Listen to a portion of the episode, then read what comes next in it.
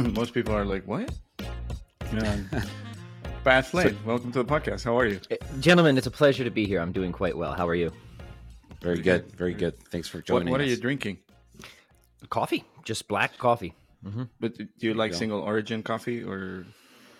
Uh, I do. This is this is your fancy um, non-G M O, organic, single origin, grass-fed, whatever. you, that, that coffee had dreams. Yeah, it, yeah, yeah, exactly. So I do like. I do. I'm a little bit. I'm a little bit of a snob with my coffee, uh, but my wife is actually not. She loves Folgers. So there's okay. a little bit of tension in the household, gentlemen, um, between you know who um, who brews their coffee first and, and what coffee we're drinking. So. You know, I've, you as, as perfect as my marriage is otherwise, there's that, just that little, little thing. It's got to be something that you have to work on. It's like I said, my wife is perfect, but you know, I won't reveal it in, on air, but there's, there's, okay, she's a Giants fan. Anyways, uh, baseball, baseball. Um, so we were, we're talking before we started rolling that um, saying how I came, uh, stumbled upon you on the internet. I was doing... Um, one hundred kettlebell workout, uh, one hundred kettlebell swings workout. Um, and I did that for a month. And then I was like, well, what else is out there with kettlebells? Because I like general physical preparedness uh, workouts. And then I found you because you have a program with kettlebells. And then on your website, Chronicles of Strength dot com, you have a, a, a very, uh, not hidden, but this is very innocuous link that says what you said, you're Catholic. I clicked on that, and it's a link to your um, reversion story, I, I should mm-hmm. say, on um, the journey home. And I was like, this guy has been on E W T N. And then we come to find out that you uh, worked with um, Catholic Answers, and mm-hmm.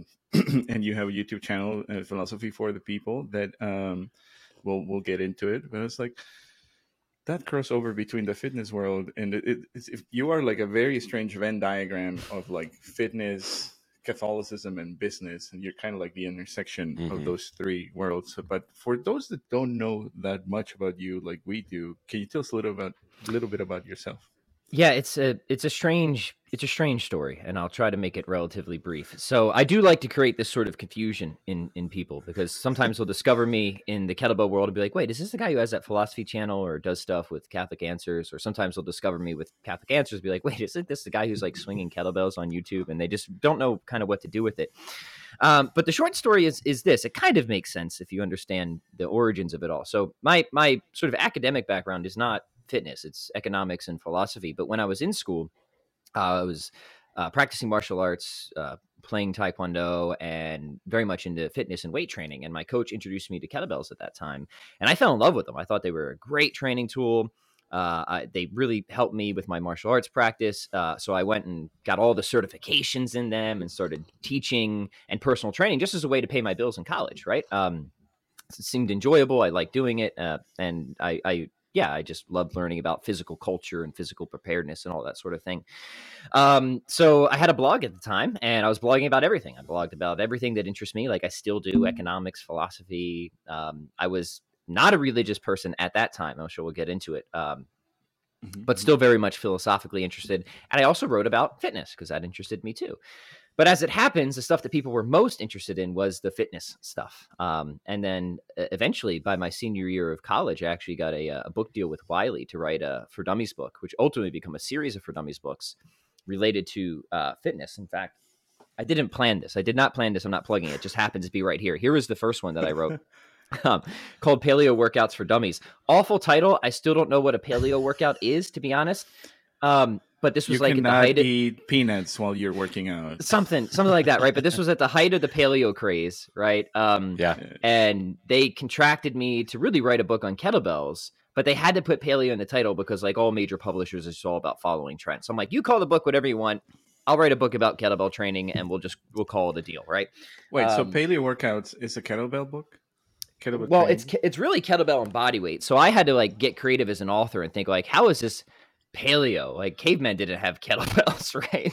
right? So I'm just like, I'm like, it's it's minimalist, right? So yeah, if you go got through it, the book, it. um, it's got a lot of just basic exercise tutorials for kettlebells and body weight and stuff like that. But I, I always qualify it that like the title was not my idea. Uh, it's it's fortunately done done pretty well, but I, it always annoys me when I see the title of it, but this is just the nature of working with publishers.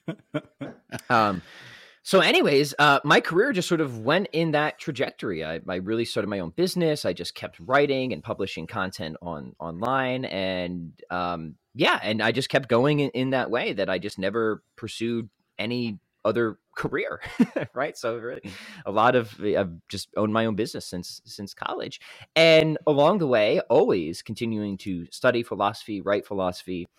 And as I was writing, actually my fourth book, uh, this one over here, uh, was when I had my reversion, although reversion is not like the best word. They need a word that is somewhere between a revert and a convert, if you know right. what I mean, because I never yes. had a religious upbringing. I was, I was baptized, but I never, I was never properly catechized. Like, to me, a revert is somebody who like really grows up religious, leaves or switches denominations and then comes back. That wasn't me. I just really had a pretty much entirely secular upbringing. Right. So whatever that mm-hmm. is, I'm your classic story of somebody who philosophy originally brought me quite far away from religion.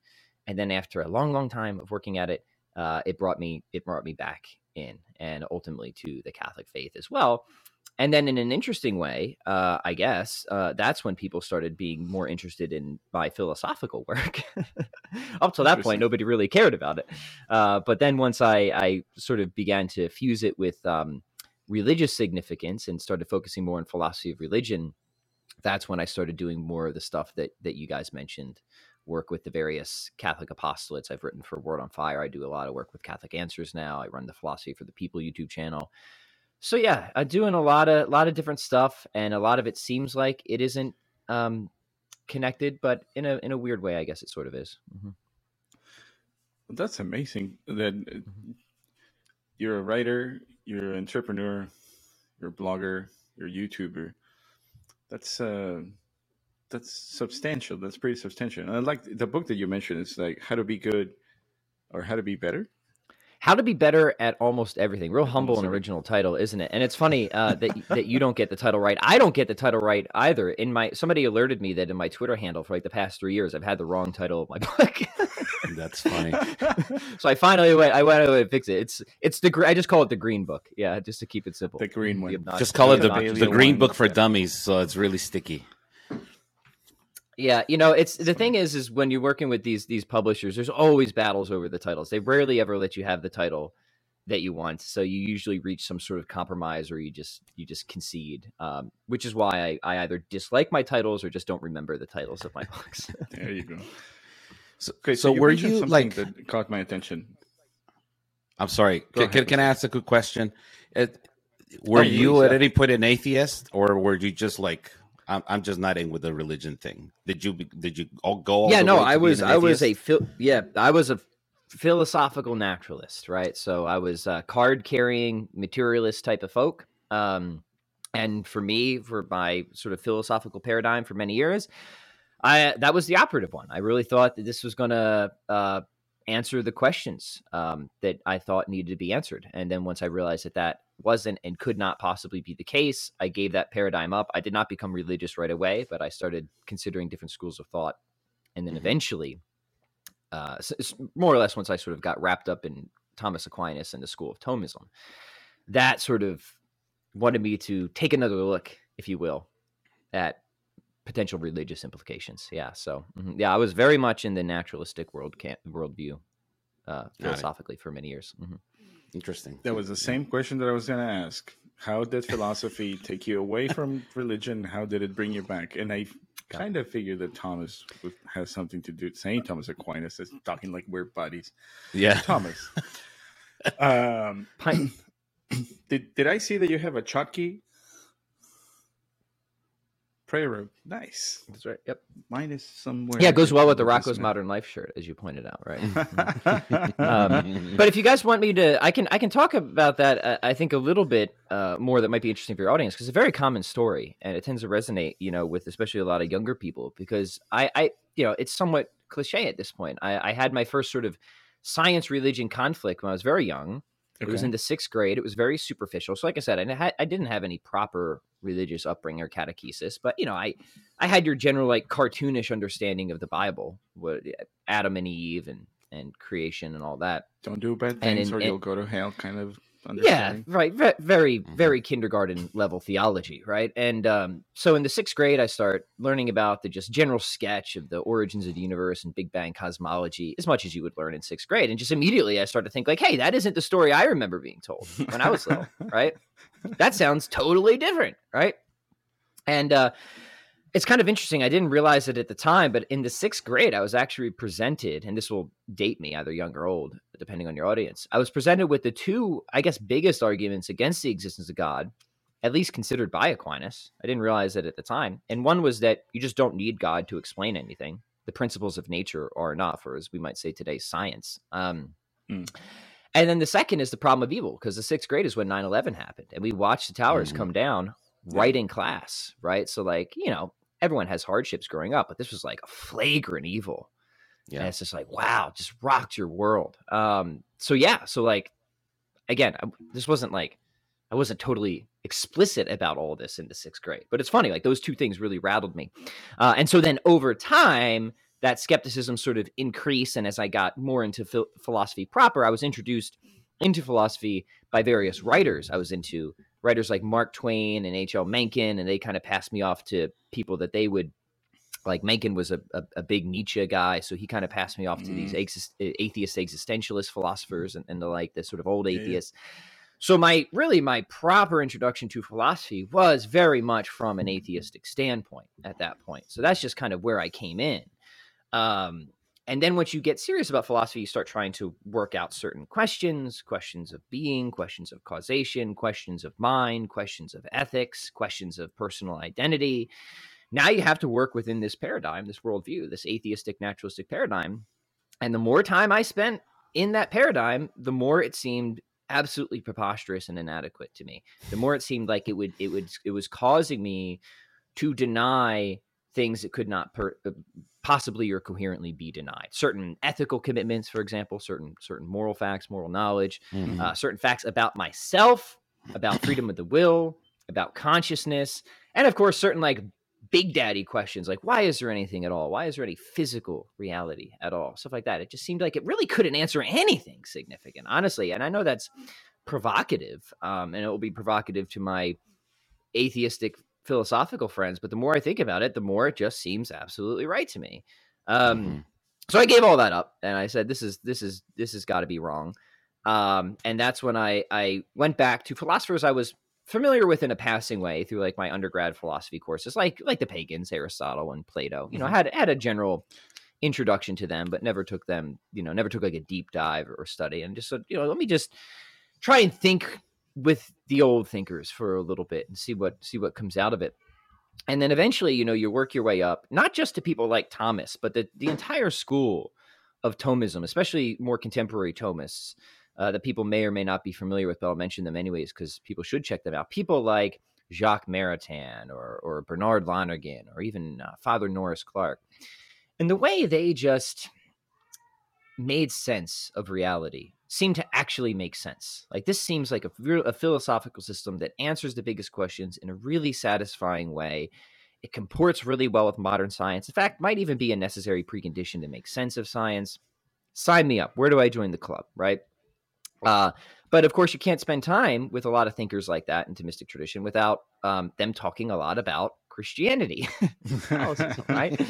So catch. I could ignore, I, I could ignore it for a while, and I did. Like amazingly, it's like, oh yeah, Thomas, and you know he's doing all this theology, but it's just his philosophy that I want. It's his philosophy, it's good, but you can't, mm. you can't really live with that sort of, I would say, dissonance for that long. At some point, you got to say, like, was he, was he like this brilliant in one way, and then like this off in, in another? That that would be a that would be a shame.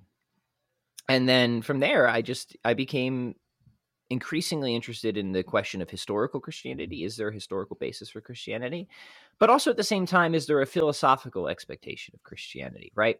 Given now what I believe philosophically about the world, given the fact that I believe God exists, God is perfectly good, that he created the world, something's clearly gone wrong. Let's be honest. You don't, you don't need revelation to realize that. The pagans did have like notions of original sin in a sense, right? Might it make sense that God would attempt to redeem us?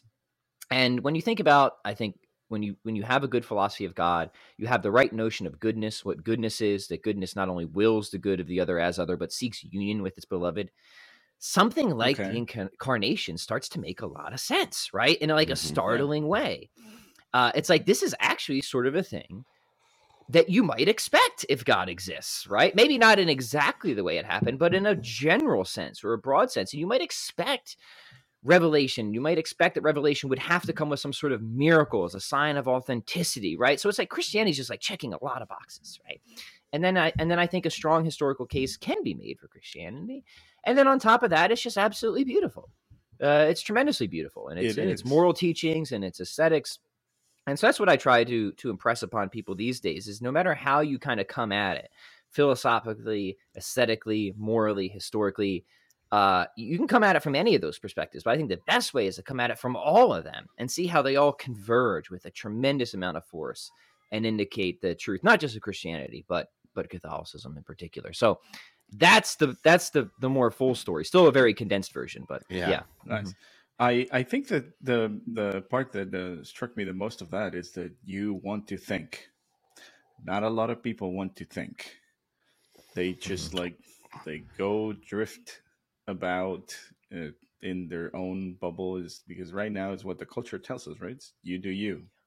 Uh, yeah. Gustavo just, sh- just shared with me a commencement speech by Doctor Peter Kreft, uh, where he talks about to Steubenville, I think it is. Mm-hmm. It talks about ten lies that the, the the world tells us, and the first one that he says right off the bat is like, you can be whatever you want to be, and he's like, I assure you that's a lie, because if that were true, I would be the best left-handed relief teacher of history. Um, it, it's some sense of humor to that, but um, it it is remarkable that. Um, You went on all of that from an intellectual standpoint. I think that that was also part of my reversion, that it had to make sense in my head first. There was like a conversion of the intellect before there was a conversion of the heart. Mm-hmm. Um, and that you, that you all were willing to pursue it in a serious way to say, well, this is not obviously working. I'm just going to abandon it, instead of like just doubling down and saying, you know what, I'm going to be just twice an atheist until I prove this. And I like, you know, kind of like that episode in The Simpsons where Homer is like putting uh, papers on the uh, windshield of the cars, proving the, the God doesn't exist mathematically. It's a very dumb example, but um, I commend you for that. Um, and, and what do you think, do you think that uh, younger generations, who are also going to date ourselves, are they um, trying to look into philosophy? Because I think you mentioned that, that more and more people are interested in the in your philosophy content now. Mm-hmm. I have to be honest; like I, I think I try to read uh, Plato or Aristotle, Aristotle, and um, I didn't get very far. So philosophy mm-hmm. is not something that I'm very used to. So, yeah. Is is that something that you see? I mean, you're obviously creating content for it, and there is a demand for it. Mm-hmm. Can you talk about that? Yeah, of course, of course. Um, yeah, a lot of good stuff that you put out there. So I'll try to comment on on various bits of it. Regarding philosophy, here's here's how I think about it. Um, is Aristotle the best guy to start with? Well, I've got his Nicomachean Ethics right here. We're doing a series on my channel. Probably not. I mean, he's. He's very dry. Uh, a lot of what we have from Aristotle appear just to be be lecture notes. So if you just drop Aristotle in front of somebody, they'll probably just be like, what the heck is going on here? If this is philosophy, I want nothing to do with it, right? Um, right. It's, and it's unfortunately, it's kind of like your a lot of, you know, let's be honest, undergrad introduction to philosophy courses are also either sort of like that. They're either just like, hey, philosophy are these weird thought experiments about being brains in vats, or uh, Descartes' demon, and people are like, this is nuts. I don't like, what use is this, right? Or it's just a bunch of like political propaganda pushed through the various academic institutions. And I had both of those experiences as an undergrad. I had one class that was like the former I described, and another, my, my introduction to ethics class, which was like the latter. It was just pure political propaganda. The professor was a strong form moral relativist. So that's why I didn't uh, do philosophy as a degree until master's. I just went economics for my undergrad because the philosophy program was so terrible. Um, so I think people are often off put uh, by philosophy by just first um, bad impressions a lot of times. Uh, either the first thing that they read, they just they they don't pick up, I guess, the right thing, or they don't have a proper introduction, or the first person who brings philosophy to them, usually uh, by some elective or something at, at college that they weren't interested in anyways, just gives them a, a foul mm-hmm. impression. I understand that. I get that. But here's what I would say. Philosophy is not something that you can escape. It's only something you can escape doing well. We all have commitments in life. We all have value commitments. We all have priorities. We all answer big questions in different ways, either ex- explicitly or we operate according to them. These big questions are, why is there anything at all? You know, where did we come from? What are we? What are we here for? How are we to behave? And where, if anywhere, are we going? These are all big philosophical, and occasionally they bleed into theological questions, right? And we all order our lives according to, uh, you know, certain philosophical paradigms, whether we are aware of it or not, right? So no matter what, we're operating according to a philosophy. And for many people, it's probably like a quilt of different philosophies that are inconsistent with one another. So most people probably walk around with a lot of incoherence under the mm-hmm. hood, right? So then the question you have to ask yourself is like, is that is that the way I want to live, right? And yeah. philosophy to me, my friend Jim Madden puts it this way, is like, it's the refusal to live a sham existence. It's the refusal to live a sham existence. And that just that just links up to what, um, you know, you find in Plato and Socrates, that the unexamined life is a life not worth living. That philosophy is a is a critically reflective turn. It's thinking really hard about things, because that's the only way to not live a sham existence, right? And you're right that one of the, I think, problems of contemporary culture is this sort of practical or lived nihilism. You know, people aren't like explicitly nihilists, but they almost live as if they're nihilists, many of them. They're sort of indifferent, or they seem indifferent to these big questions. They're very materialistic, not in a philosophical sense, but in like a consumerist sense, you know, yeah. very much tied to having things and buying stuff and what's going to be on television tonight.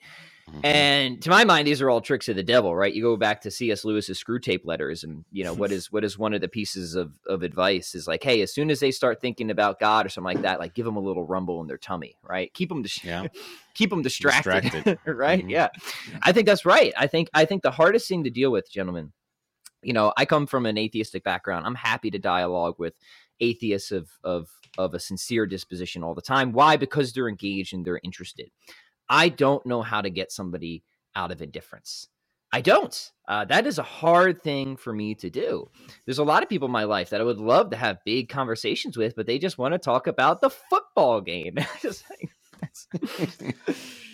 And I don't know what I don't know what to do with that. I, I rely on God's grace. And in fact, yeah. you know, uh, I think there's actually a good link to the problem of evil and suffering here. I think sometimes uh, suffering, a lot of times suffering is a certain medicine that can wake us up to issues of indifference, egoism, narcissism that can get us to start to take critically reflective terms and ask, what is most important in life? How should I be living? Am I am I living in accord with with all of that? Uh, so those are those are you know I guess bigger theological considerations. But the the, the point I try to press of why people should get into philosophy is because you can't escape doing it no matter what. You can only escape doing it. Well, you can't not have a philosophy. You can only not have a good philosophy, right? And if you're stuck doing with something, you might as well try to to to do the best you can at it, right? And beyond that, um, philosophy has major implications. I mean, the biggest questions that we can think of are questions about human identity. Who or what are we? Human origin, where did we come from? Mm-hmm. Human destiny, why are we here? Where are we headed? And and human morality, how are we to behave? And unless you're pulling directly from Revelation, which I think is perfectly legitimate, these are all questions that are not scientific. They could never be scientific. They are philosophical questions. And they're questions that we all naturally ask. We all ask them as children, yeah. which is amazing, right? They're they're very natural questions. But we we stop asking them because we're either indoctrinated out of it, or dad got annoyed and told us to stop asking so many questions, right? Or because our school system decided to teach us what to think instead of how to think. That's a big problem. The education system is is really not very helpful for uh, developing virtuous, philosophically inclined citizens. So I don't know if that answers your question at all, but that's at least some yeah, commentary no, on top of it. Yeah, totally. Yeah, I, I, I have a follow-up to that, going back a little yeah. bit to when you were telling your your journey, right? Because we were we're at a family gathering uh, a little while ago, and we were talking to a family member that's atheist at the moment. You know, mm-hmm. he's questioning a lot of things. He has a moment. lot of very, very nice distinction. There's yeah. hope. So he he's he's questioning a lot of things, you know, and and and he engaged in conversation. Granted, it was like a little late at night, and we all had more than one beer on us, right? So it was a lively conversation, but a very courteous one. So, yes. and I am by no means an apologist. You know, I am, I'm growing in my faith. I'm speaking to people like yourself to educate myself and, and learn, right? So, but by the grace of God, you know, this conversation went on for a couple of hours, and, and my wife did a bulk of the heavy lifting, you know, in terms of like listening and, and, and offering kind of like rebuttals to his, all the things that you were talking about, Nietzsche and all these like canned, uh, it, it seems like there's like a script, you know, that atheists kind of like throw out there, different questions. Right. It's like, oh, why do, why does God allow evil? Oh, why is this? You know, it's like, what about other religions and stuff like that? So we got into different topics. At the end of the night, you know, I mean, I, I, I told him, you know what, this is not going to happen overnight. Obviously you're on a journey, um, but you got to put in the work. You know, if this is a hill that you're willing to die on, you got to put in the work. You got to see everything from every perspective. And I said, you got to read the doctors of the church. Mm-hmm. If at that point you're like, yep, I'm still willing to die on this hill. Okay. But you got to allow yourself every opportunity, because you know what? It might catch you by surprise. And if you're really on this journey, you got to look at everything and, and, and not be lazy about it. You know, yeah. don't don't just receive talking points that you're getting from a YouTube channel or whatever. So see the see the whole picture, see different perspectives, see different arguments for this, and read a lot. You know, educate yourself in that sense, and that's kind of where I left it. You know, and he was like, at the end of the night, because I, I, we got into different topics, right? We got into topics of like abortion and stuff like that, and and I told him, you know, I'm, I mean, are you pro-choice? Are you pro-abortion? And he's like, I used to be, but since I had my kids, I cannot fathom how can somebody do that. Right. Yeah. And nice, I said, nice pro-life. Yeah. Uh-huh. You know, I said, well, that could be the same case with, with this experience, you know? Mm-hmm. So that's where I left it, you know, it's like left, left a little seed, if you will. That's, that's usually the best you can do in a conversation. And I'll just, I'll offer some points here. If people want to hear arguments, my channels are full, full of them, and responses to the problem of evil. And we can talk about all that if you guys, if you guys well, want. I'll send them your channel for sure. Yes. Yeah. Um, in fact, the two things I spend the most time on in philosophy of religion are both arguments for God and responding to arguments against God. Um, so it's something I know a little bit about, right? But I find that in everyday conversation, it's, it's best to be a little bit patient, right? Because the truth mm-hmm. is arguments for God, if they're done well, are very technical. Uh, they require a lot of background understanding. Most people don't have the time that, to understand them. And let's be frank, a lot of people probably don't have the capacity to understand them either. That's exactly what Aquinas said, by the way. So don't say that I'm just being rude. That's Aquinas's advice, but it's true. Um, you can give like general sketches and be like, hey, here's a, here's a way I think that reason can, can lead to God, just to show people that it is a, it is a reasonable, there's a reasonable way to affirm it. But things I like to start off with is just get some get some clarifying questions. You're like, hey, even if you don't think that there's like knockdown proof for God, or you're not convinced of God's existence, why why be an atheist, right? Why is that the default position? You know, atheism, if you're if you're being honest about what atheism is, it's not agnosticism. So uh, this is something I like to invite people to consider. Atheism, at least certainly when I was an atheist, is a positive claim about reality. It's a claim that whatever else reality is, there's nothing like God in it, right? So atheists are venturing what's called a worldview, a sort of big picture of reality that's meant to sort of offer an ultimate explanation of things, right? Correct. And the truth is, it's very easy to be a skeptic. Just as people can be skeptics about religion, it's super easy to be skeptics about any atheistic project. Being a skeptic is the easiest thing in the world. Throwing out objections, asking questions. This is why, you know, this this first kind of like move is important, because why should the religious person have the burden of proof? And in almost all conversations, it's assumed that they do. But why? Mm-hmm. Why? Why is atheism the default position? It's certainly not, and it shouldn't be. Atheism has always been psychologically something of a of an aberration, right? It's a minority position, always has been, always will be. Um, and it's not agnosticism. Agnosticism is where you just say, I don't know. Agnosticism is where you just describe a psychological state that is a question mark. That's mm-hmm. agnosticism, right? fine. If, if you that that could be a, a maybe a default, but not atheism. Atheism comes with claims. You're saying God does not exist. What are your arguments for that? And whatever arguments people throw out, you can easily be skeptical of those. It's easy to be skeptical of the problem of evil, all of that, right? So the point I want to say is like, just it's just just make it clear that it's always easy to be a skeptic. It's easier mm-hmm. to take something down than it is to build something up, always. And think about course, what the yeah. what the burden of proof, where should the burden of proof land? And this is an important question because you kind of don't want the burden of proof because it's easier to be a skeptic, right? It's always mm-hmm. harder to build the position yeah. than it is to take a position down. Now, look, I'm happy to take on the burden of proof, and I've I've spent many, many years trying to do that for myself and for other people. But I just don't want the conversation to, to just start there if it doesn't have to, right? To get Correct. Somebody to say, hey, maybe you start here with a question mark, and then you can look at both sides fairly rather than thinking I'm going to start as an atheist and religion has to be proven. No, start with your question mark, fine, fair, then look at both sides and see if one just has better considerations than another, Correct. Even if either is is proven. And that, I think, can just put somebody, what the reason I'm saying this, I think that can put somebody in a more, uh, in a psychological state where there's less of a barrier to entry, if that makes sense, right? So rather it than being, I default sense. As an atheist and religion and God has to be proven, I default as a question mark, and now both sides have to present their case, and I'll just go with exactly. whatever one seems to be the better case, even if they're not uh, decisive or, you know, there's a demonstrative proof of either one. So that's just that's just something I would I would offer. And then another thing is if, if this guy's pro-life, I mean, look, clearly he thinks there's such a thing as human value and human dignity. Mm-hmm. That's a that's a good yeah. angle there, right? Show, show me show me what worldview better makes sense of that and better secures it, right?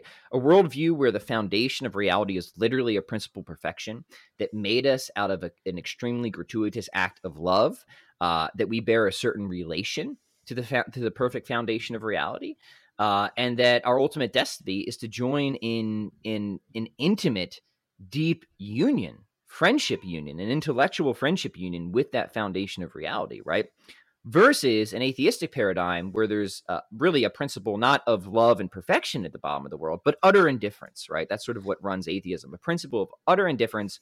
Nothing intended us to be here. We're not even really different in sort of kind of things that came before us. We're just different in degree. And from what we can tell, uh, eventually uh, we will all go out of existence. So there's no sort of ultimate everlasting destiny for us.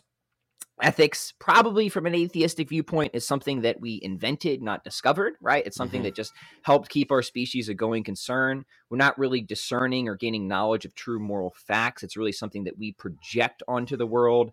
Uh, yeah, that just helps us to procreate and avoid bears and stuff like that. So we're kind of really, if an atheistic worldview is true, we're kind of really living in a massive delusion in, in many ways. It we're is. deluded about the existence of God, which the vast majority of people believe in. We're very probably deluded about uh, ethical truths. I say very probably because some atheists try to make sense of moral realism. I don't think they succeed. I think the better atheists are people like Nietzsche who say there are no objective moral facts. So if he's reading Nietzsche, he should agree. He should take Nietzsche's advice seriously. But if there's no moral facts, then how are you undergirding human dignity and the pro-life position? So it's like, look, yeah. look, my friend, if you have these commitments, and they're good commitments, commitments to human value, dignity, moral facts, here's a worldview that can make sense of that, that can secure those commitments. And here's a worldview that would ask you to abandon those commitments. Now, and this is this is what happened to me, guys, right? Like, what's more obvious, right? Here's a yeah. worldview that's telling me that there that I'm going to have to give up moral facts and free will and all this other stuff. But I, of course I have free will. Nothing could be more obvious via introspection. Free will also is required for just to, to, to ride the rails of reason itself. So if I give up free will, I don't know how I'm going to make sense of reason, let alone reason to atheism, right? Uh, so a theist worldview can secure these commitments. An atheist worldview is trying to get me to abandon those commitments. Abandon these commitments are more obvious to me than anything. I can't possibly give up these commitments and still live consistently with my philosophy. Uh, so yeah, I'm going to go with this one over here, right? Even apart from any other independent arguments for God, if a worldview can make better sense of certain commitments that I think are non-negotiable, that's reason to go with that worldview, especially if there aren't any decisive arguments against it. So that's another move I think that's important, is like find the commitments people already hold dear and yeah. show how one worldview, a theistic worldview, sense. We haven't even talked about religion, and those yeah, are differences right. too, right? You can believe in God and not be religious. I did for some time. So that like the question of multiple religions is is a distinct question from the existence of God, right? People people who are Hindu, for example, are kind of um, religious pluralists. They totally believe that God exists and that he just provides a sort of unique path for different people in different places and circumstances. I don't ultimately think that's the correct position, but that it just shows like there are religions that hold to the viability of multiple religions, right? Mm-hmm. And they believe in God. So it's not really an argument against God. It might be an argument against Christianity. So you have to just help people like ask the right sort of questions and draw uh, distinctions like that. Totally. So I don't know, I don't know if that's helpful or that makes sense, but yeah. One thing I like to try and do in just everyday conversations is that, hey, you have these commitments, and affirm like these are good commitments. I think mm-hmm. these are the right commitments. Human dignity is a great commitment. Let's take a look at these worldviews and see see what what's what makes that commitment secure, what grounds that commitment, right? And then if nothing else, that should like make that worldview more attractive to that person, right? Because yeah. most people don't want to give up commitments that are dear to them, if you know what yeah. I mean. Mm-hmm. Yeah, because I think that uh, abandoning those worldviews or, um, you know, ideas that you thought to be the right thing, it can be a major, like someone is pulling the rug from underneath you. Um, when you are revealed this other worldview that can fit the bill of what you are feeling. I think that was like part of my reversion that my, I, I, my, my best friend was like, you don't know your faith, know thy faith, and then you can abandon it. Mm-hmm. So that invitation to tap into the, the richness of the faith was what's brought me back to the church. I didn't know. Um, when I was walking away, like you mentioned at the beginning, I had a cartoonish understanding of the Catholic Church. And mm-hmm. when I understood what the Catholic Church is in reality, but that's a completely different thing. And walking away from that is much more harder to do than if I had left the cartoonish version of what I thought the Catholic Church was. And I think it, something that I wanted to say, uh, this, you're in good company as to, uh, we have kind of a similar story of like being poorly catechized when we were young. We, we were raised in New Mexico. So this is what we're trying to do with, with this podcast as well, is that showing people that there's, there's hope that you can, uh, you know, uh, catechize yourself and uh, build yourself up and uh, get closer to God. Um, The question that I would ask you kind of as a, a, a closing um, question would be, for an absolute beginner, what would be your top three books that you would recommend uh, to get yeah. into philosophy? Great question. Let me give, um, if you're going to start with um, a primary uh, text, which I think is always good on some level, I would I would start with Plato before Aristotle. Um, and I would start with uh, The Republic. Um Why? Because you're going to get dialogue. It's just it's just more engaging. It's it's more readable. It's more accessible. But just go in under, understanding that you're not going to understand everything at first. But just just absorb it. Just read through it. Just just just read through The Republic. Then, if you want a more contemporary philosopher that I think makes philosophy really accessible, he was an influence um, of mine in many different ways. Still is. Uh, check out Mortimer Adler, and he's got actually a great book on Aristotle called Aristotle for Everybody. And Adler's a really interesting guy himself because he started off a sort of secular agnostic. Uh, eventually, him, he had this sort of similar experience where he realized contemporary philosophy is is just totally totally wacko, right? Um, and he becomes more or less a Thomist. In fact, definitely a Thomist. Um, later on, later on, uh, becomes a Christian. And when he was just a Thomist, he wrote a really a pretty good book called How to Think About God from a Pagan Perspective. And he's just giving a really a contemporary sort of cosmological argument for God. It's a good book. If you want, if you want a, a sort of introductory book to how to think about God from the perspective of natural theology, just using reason alone. Uh, so that might be another one. It's a little more technical than some of his other books, but it's still, I think, accessible enough. But he's, he's interesting because he became, I think, Christian maybe in his sixties, and, but then he became Catholic in his nineties, like three years before he died. So he lived a oh super long time. Uh, but he, but wow. he got there, right? Like right at the finish line, he got there to the Catholic faith. So he's got an incredible life story. Brilliant. He's behind the Great Books program. So his Aristotle for Everybody is good. And then the third one, I'll recommend the other one. So Plato's Republic, just classic. Everybody should read it. Aristotle for Everybody um, from Adler. And then Adler's also got a really good book called Ten Philosophical Mistakes. Ten Philosophical Mistakes. And why that book is good is because he kind of will give you an overview of the history of philosophical ideas, and it'll help you show how much our contemporary culture is influenced by certain modern philosophers like Descartes, like Locke, uh, but also identify like these guys really went off the rails, and a lot of the sort of issues we're suffering now, it's it's sort of their fault in a way, right? But then he'll show you how to correct these mistakes by going back to thinkers like Aquinas, like Aristotle, and their mistakes regarding consciousness, thought, free will, ethics, politics. So you'll get a really great introduction to philosophy in general, the history of philosophy, and what I think is ultimately good philosophy. So ten Philosophical Mistakes would be my third recommendation there. Mm-hmm. That's amazing. That's Gustavo, great. Do you have any uh, closing comments? Yeah, uh, I just want to thank you, Pat. I think what, what you're doing is really, um, you know, mixing these two worlds together. You know, we didn't really get into the fitness part of it, but it's definitely something that Walt, both Walter and I are trying to get more involved in, you know, taking care of the of the physical the part as, as the temple, yes, as as we uh, grow our intellect too. But I think it's really funny, and I don't know if you've made this distinction. I'm sure you've had, but it's like working out your intellect as you work out your body, right? Because all these kettlebell exercises and and and, and pushing yourself, I think from a from a atheist perspective, I, I I think that's the recommendation. You know, work work out your intellect the way that you would work out your body, and give yourself that opportunity. You know, and I really appreciate what you're doing, because I I think you're you're speaking to a younger audience about. about topics that younger audiences don't necessarily get interested about. This is where I think like people like Jordan Peterson really opened up also a window of, of, of this reasoning and thought, you know, of exploring, of, of being receptive to it. So it's kudos, kudos on that. And, and just like to, to make sure that it's um, accessible, you know, you're meeting people where they are, you know, people are online, and not a lot of people are picking up a book now. So, so big, big uh, kudos to you on, on your mission right now. So thank you so much. Well, well, thank you, gentlemen. I appreciate you having me onto your podcast. This has been an absolute joy for me.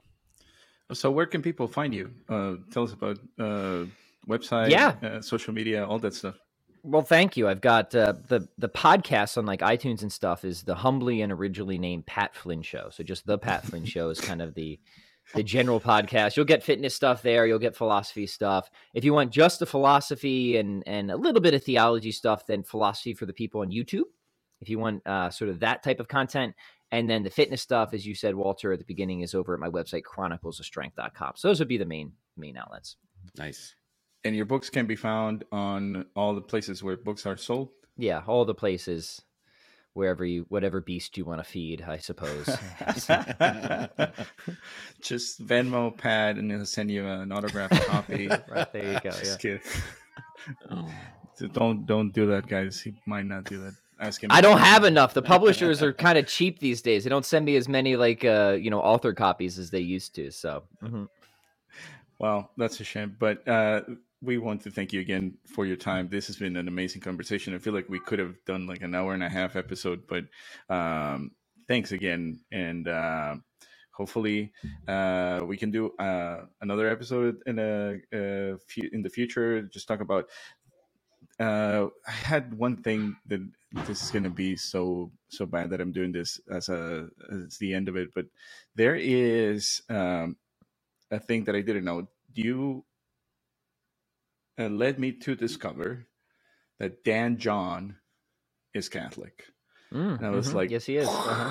uh, Gustavo, Dan John is like a big kettlebell guy in the fitness And his world. Background is actually, uh, he's a professor of religious studies. Most people don't know that about Dan, but uh, most people assume that he's just, just, just a coach, or maybe he teaches physiology, but nope. Mm-hmm. Dan's background academically is history and religious studies. And he's been a teacher and professor, uh, for many, many, many years. And uh, he just sort of is known uh, also as just being a, yeah, strength coach. Mm-hmm. Just going to start buff Catholicism.